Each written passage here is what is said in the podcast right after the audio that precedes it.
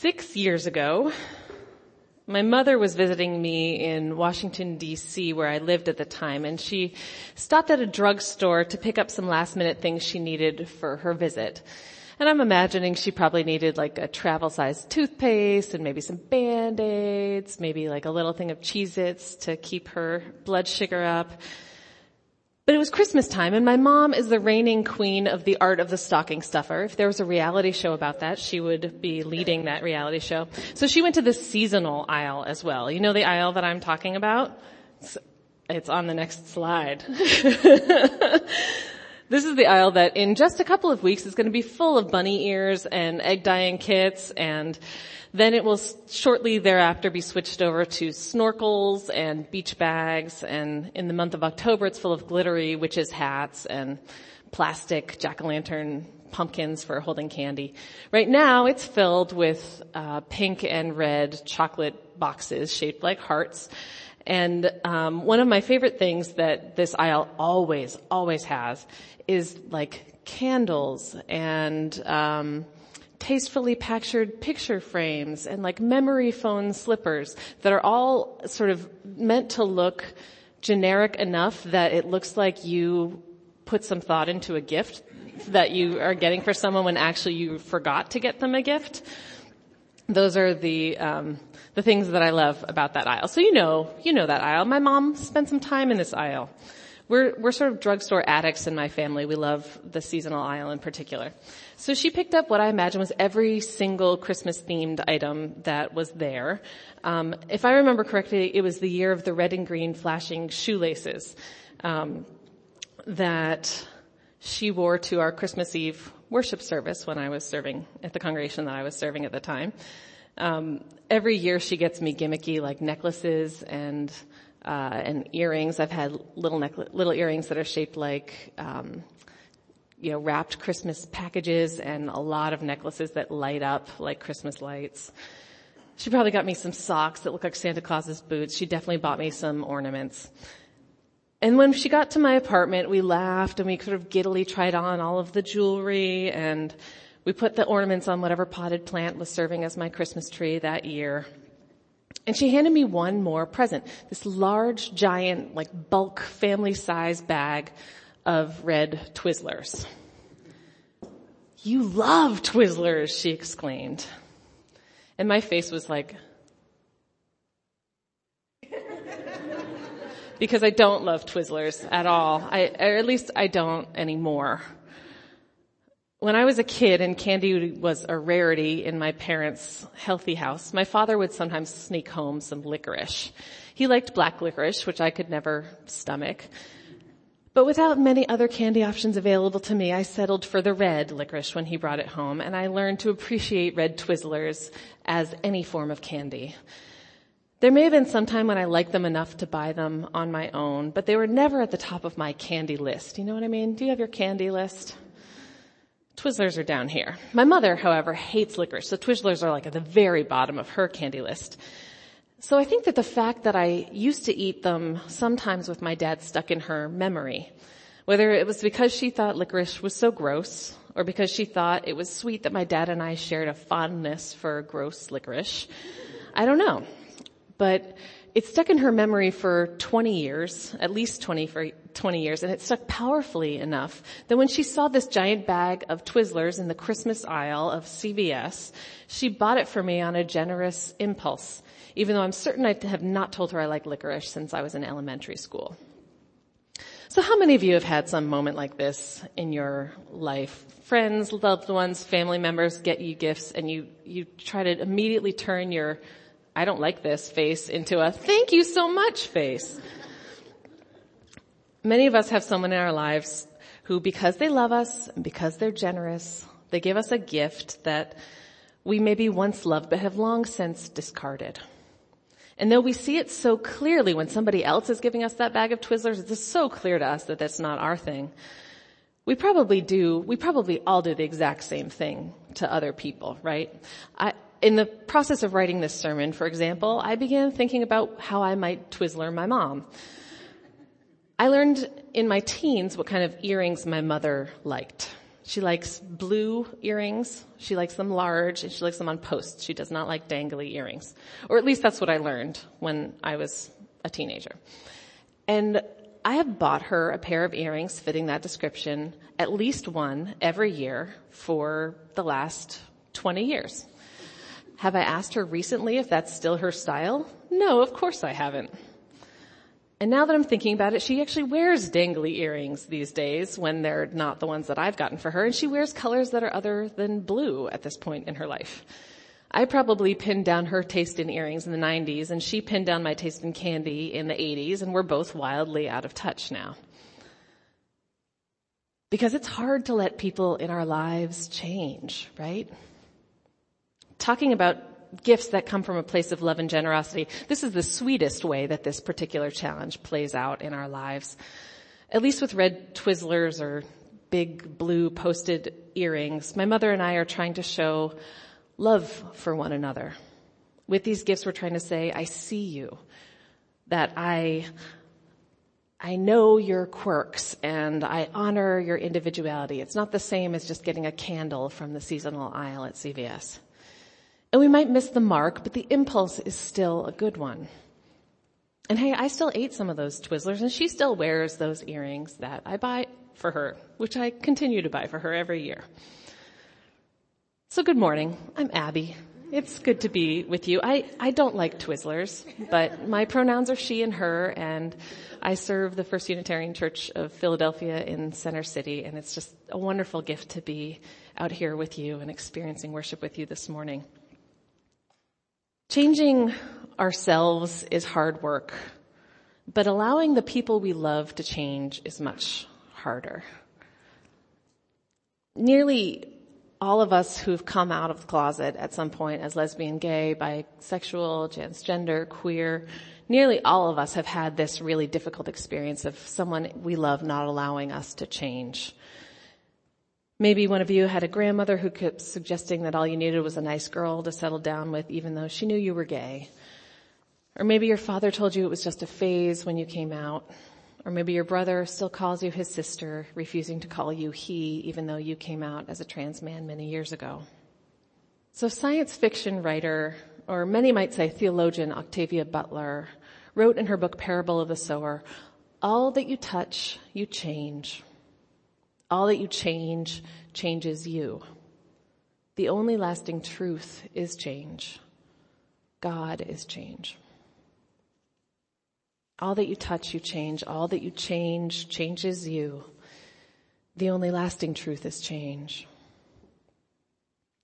So Butler may say the only lasting truth is change and Buddhists may say life is impermanence. Greek philosopher Heraclitus of Ephesus would say you can never step in the same river twice. And process theologians would say that all of existence is constantly becoming, not being, but becoming. That who each of us are at the beginning of a sentence is different from who we are at the end of the sentence. And as we change, God changes with us. Change is a central force of all of our lives, and yet it still remains so hard for us to cope with change, right? I mean, not always. I'm here guest preaching. This is different from my congregation. Um, I get to wear jeans when I'm here at your congregation. For those of you who haven't been to First Unitarian Church, it's the, I think we're the oldest Unitarian church in this kind of region and you guys are the youngest. So we have, our sanctuary is probably 120 years old. It's completely surrounded by stained glass. It's giant. Um, I wear a robe and I get to hide behind a giant pulpit. Um, and uh, it's fun to be here and get to wear jeans. So that that kind of change is fun for me. I don't know how how much fun it is for you. You guys are used to Ken and Lee being up here, and I know Ken's on sabbatical now. Um, I tried to make it a little bit easier for you because Lee is one of my style icons, so I tried to dress like Lee as much as possible today. Lee is like the queen of the little booties, even though she's got like a different kind of boot on right now. Um, and and the, the skinny jeans and the sweater. I just I'm trying to channel her, even though with only half of her haircut.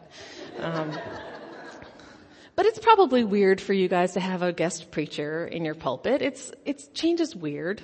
Sometimes it's fun and sometimes it's hard. This is not the hardest kind of change. The kinds of changes that are harder are when we notice that our bodies are aging and we yearn to be able to go up the stairs without saying ouch because our knees are hurting. Or the kinds of changes where our kids are growing up so fast and we yearn to just hold them like we did when they were babies, but they don't fit in our arms anymore.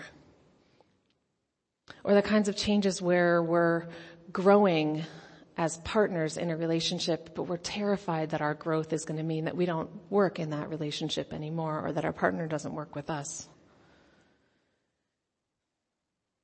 We may stay stuck in our ways even when we know that it's holding us back. We may nurse grudges even when we miss the people who made us so angry.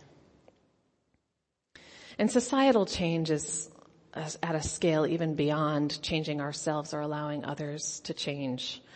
Our whole culture is structured so that white people nearly always receive privileges and people of color nearly always face some kind of obvious or hidden oppression when they're simply journeying through life.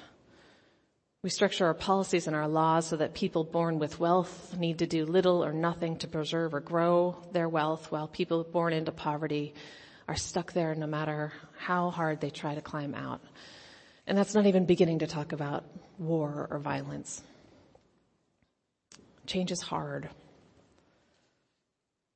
And yet we know, I know that this congregation knows that transformation is one of the most joyous and healing and life-giving experiences that we'll ever know. Change is hard and yet for our society to truly put love and justice and peace at its center, we must create transformation beyond what any of us has ever experienced. Change is hard. And sometimes the hardest part of creating change is not the change itself, but creating the environment that allows that change to stick. So I want to tell a story of a marriage of my friend. I'll call her Etta and her marriage fell apart. And when it fell apart, she talked about how crazy she felt. In her normal day-to-day life, she was comfortable but felt depressed. She felt like she was in a rut and she didn't know how to get out of it. She didn't think that the rut was too bad. You know, sure, her marriage had problems, but they were talking about them, they were working on them. And then Etta went out of town for a meeting. And when she got out of her normal, everyday routine, she found herself thinking about the problems in her life with a different kind of clarity. She wrote about what had become clear to her in her journal. She wrote about what she wanted to change in her life, what no longer worked in her relationship, and then when she returned home, she brought her journal to her partner and she talked with him about the problems and about what needed to change. But at the same time, being back home and being in her normal routines felt comfortable to her. And she said that it was like sort of submerging into a hazy rut again, even though she knew she needed to escape it. She started to feel frantic and felt like she had to move quickly to make changes, otherwise she was just going to end up stuck again. And at the time, she tells me that she felt like she was two people, both the person who was comfortable and a little bit depressed in the rut where she was stuck, and also a person who couldn't tolerate the problems in her life for one more moment. A person who had to get rid of all of the comforts in her life in order to also get rid of the problems. She felt like she was two people and she didn't know which one was the truer self, which, which of her two different hearts, wisdoms to follow. So she decided to look back over the journals from previous months and years, trying to understand how she had gotten to this split in her life and how she had gotten to where she was, trying to understand what was happening and which self was the more real self.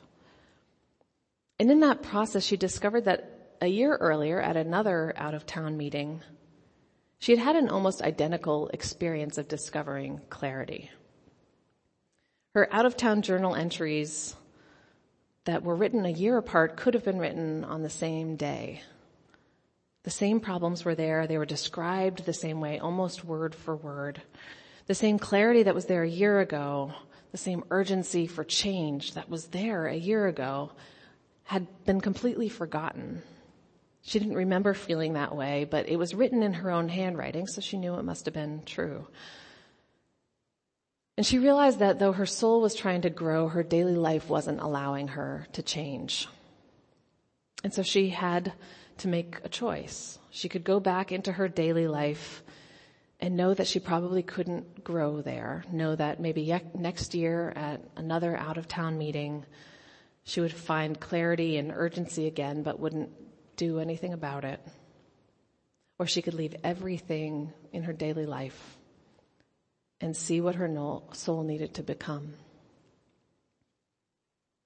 Sometimes when our lives need to change, we have to shake them up. We have to get some space from them in order to be able to create breathing room and see what new life can open within us. But what if it isn't us who's transforming, but it's somebody else in our lives who is transforming? What if we don't, we love the way things are, but they need something to shift? How do we allow them to change? And I want to say that this is some of the most challenging spiritual work we're called to do in our lives is allowing other people to change and letting go. And it's also the most important work for us to do. For any of you who are deep in this place right now, the place of needing to let go of those you love so that they can grow, my heart is with you. I, I don't have kids yet, but I'm told by people who are parents that this is one of the most devastating parts of parenting.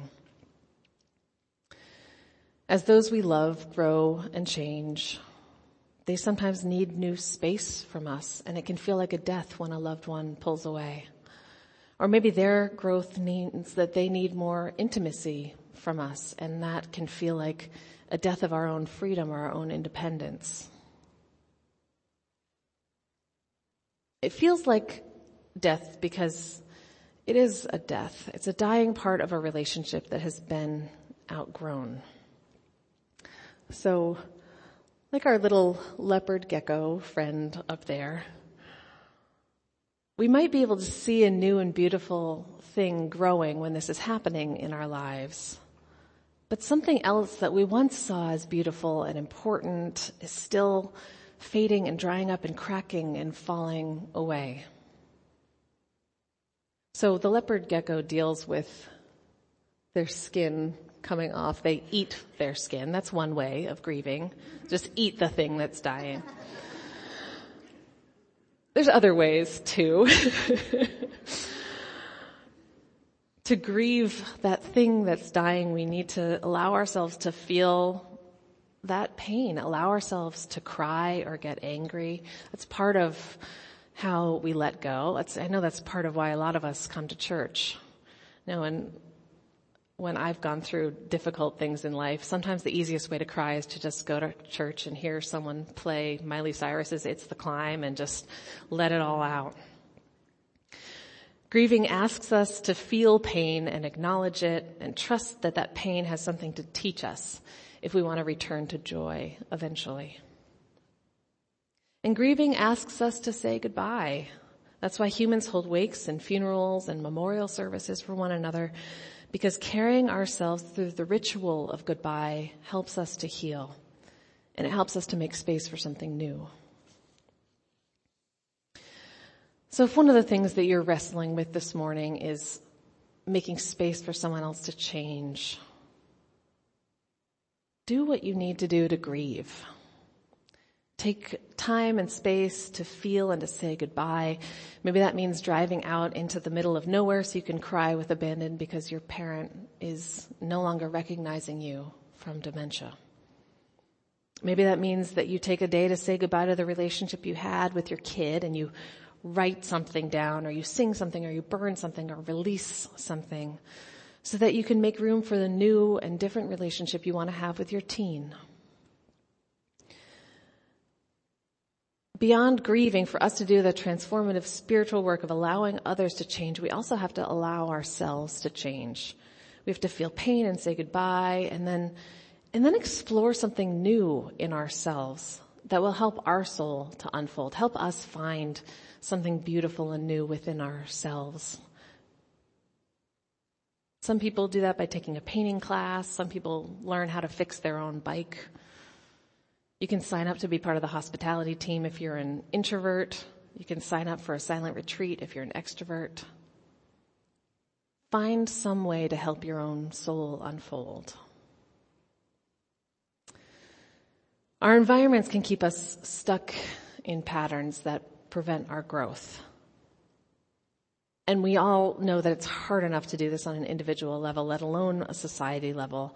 We can't end poverty by just giving to Goodwill or making a meal at a homeless shelter. We can't end racism just by electing a black man to be president or even by building friendships across cultural lines.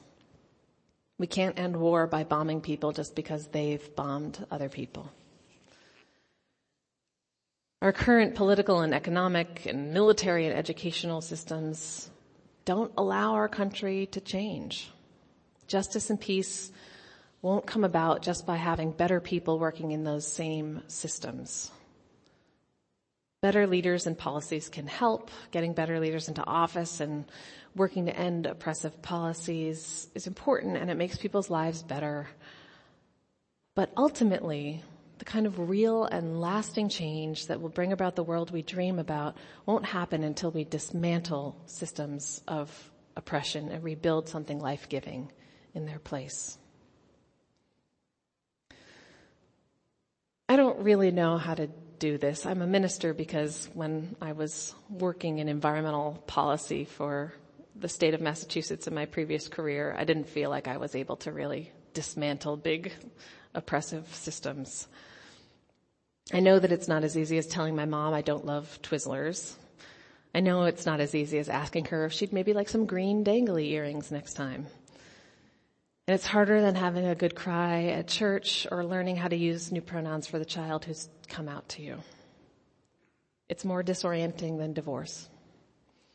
And it asks more of us than welcoming a stranger into your pulpit as a guest preacher on a Sunday. And it asks more of us even than all of the wrestling I know you're doing around ministry roles and staff roles and what the future of this congregation and your leadership looks like.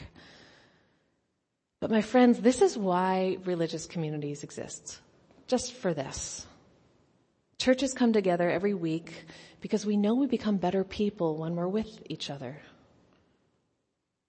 We come together every week because we're invested in each other's transformation. And I know almost none of you, and I know that that is what is true for each of you, and I am invested in your transformation. And I would bet that some of you, maybe all of you, are even invested in mine, even though I'm only here for one day. In church, we can learn from each other how to let go and also how to grow. Because we know that it's important to offer food to somebody who's hungry and it's important to work for a stronger social safety net for those wrestling with poverty and it's important to imagine a new way of being where no one would be in poverty. That's what we do in church.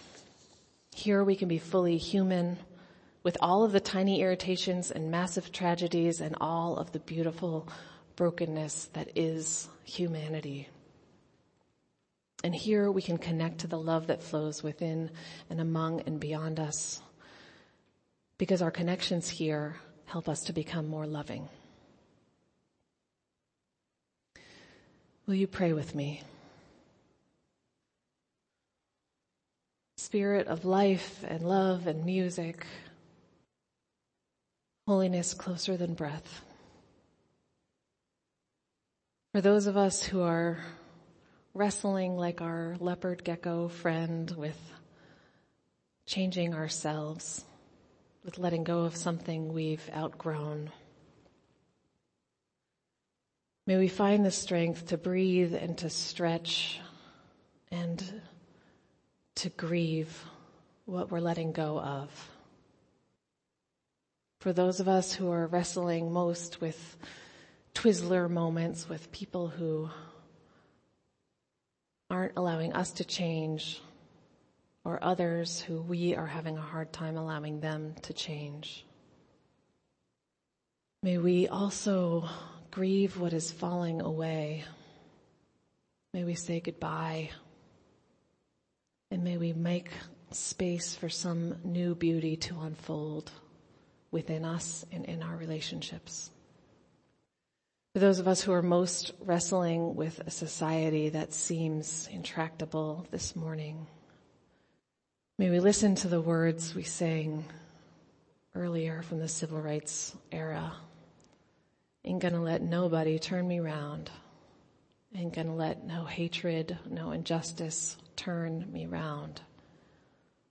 When we feel like turning around, may we find someone else to sing with us and continue to travel forward.